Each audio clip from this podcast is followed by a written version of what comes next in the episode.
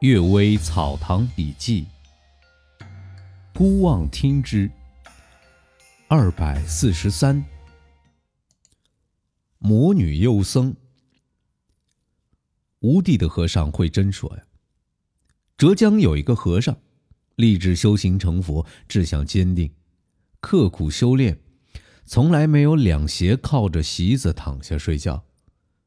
一天晚上。有个美女在窗口窥视，和尚心里明白这是妖魔到了，但装的好像没看到、没听到一样。那女子千方百计诱惑，也靠近不了和尚所做的蒲团。此后每天晚上都来，也终究不能使和尚升起一丝欲念。女子的伎俩用尽了，于是远远的对和尚说：“呀。”师傅坚守自己的意志，能够达到这种地步，我确实应该抛弃妄想了。不过，您还只是佛教所说的任力天这一层境界中的人物，知道一旦靠近我，就会败坏自己的道行，所以怕我像害怕虎狼一样。即使您进一步努力修行，得以达到飞飞想天。也不过只能做到，女人柔软的肌肤靠近着自己身体，就像抱着冰雪；美女娇媚的姿态呈现在眼前，就像见到的是灰尘而已，还是不能摆脱色相。如果您的心灵达到了四禅天，则能察觉到任何外在物象的影响，像花自然照映在镜子里，镜子并不知道有花。月亮自然照映在水中，水也并不知道有月亮，这就是摆脱色相了。再进一步达到诸菩萨天，则花也无所谓花，镜子也无所谓镜子，月亮也无所谓月亮，水也无所谓水，没有颜色，也没有物象，也无所谓离，也无所谓不离。这便是佛的自在神通，进入一种不可思议的神妙境界了。您如果能让我靠近一下，而本心不受影响，则我将一心一意敬服您，就像当初妖女摩登伽敬服佛祖的大弟子阿难一样，再也不来干扰您了。和尚揣度自己的道行法力足以战胜魔女的诱惑，于是很轻松地答应了。那女子依偎在和尚怀中，百般抚摸挑逗。这和尚终于控制不住欲念，与他发生了性关系，损坏了自己修行的清净身体。事后悔恨不已，结果啊，在苦恼悲愤之中死去。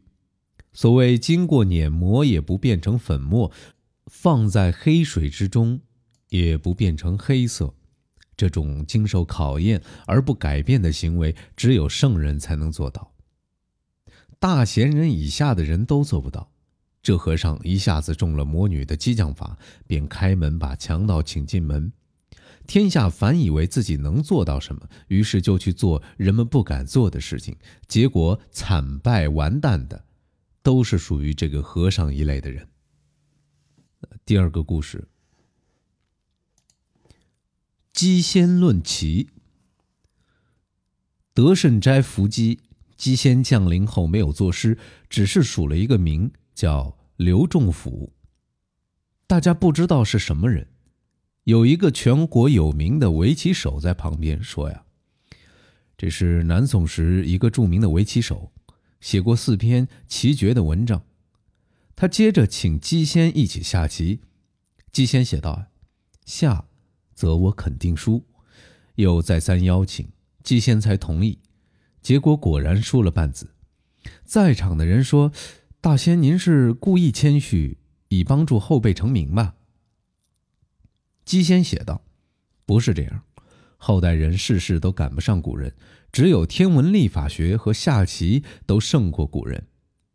有的人也许会说呀，这是因为后人在古人所达到的水平基础之上，再进一步深入思考，所以能百尺竿头更进一步。”然而这话啊，只能对天文历法学而言，对下棋就不能这么说了呀。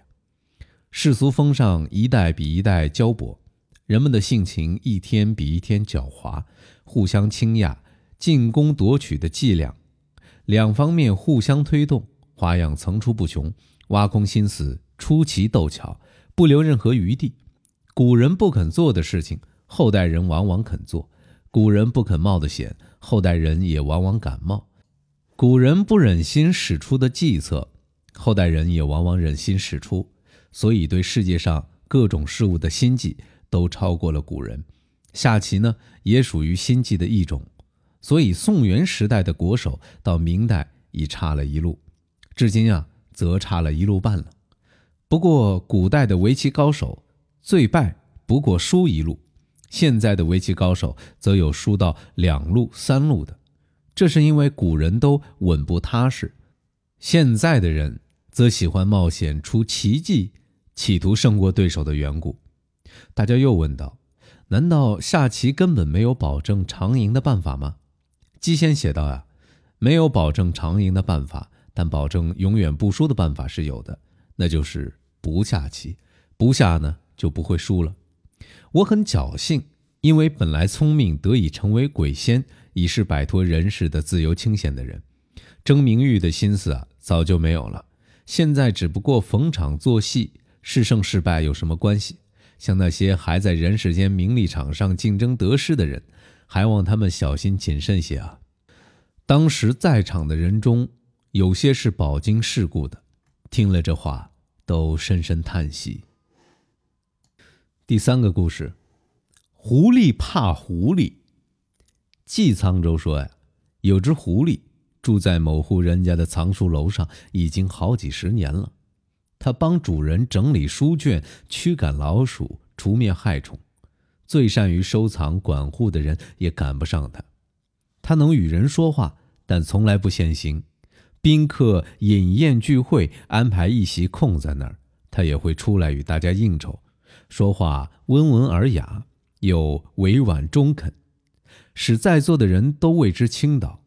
有一天啊，监督饮酒的人宣布喝酒的规则，约定每个人都说出自己最害怕的东西，说的没有道理的就罚酒，说出并不是某人单独害怕的东西也要罚酒。有的说最害怕讲道学的人，有的说呀最怕那些所谓的名士，有的说。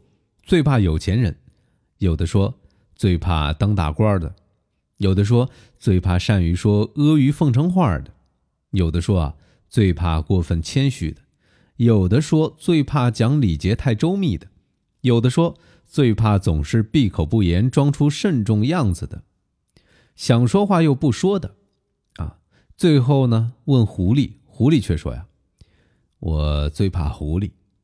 大家一起喧哗起来，笑着的说：“呀，人怕狐狸可以理解，你是狐狸同类，怕它什么呢？请喝一大碗酒。”狐狸轻轻一笑，说：“呀，天下只有同类的东西最可怕。生活在福建、浙江等地的人，不会同生活在北方的西族人争地盘。”在江海中驾船行驶的人不会与在陆地上坐车骑马的人争路，这是因为他们不是同类。凡是争财产的，必定是同一个父亲的儿子；凡是争宠爱的，必定是同一个丈夫的妻妾；凡是争权位的，必定是在一起做官的人士；凡是争利的，必定是在同一个市场上做买卖的人。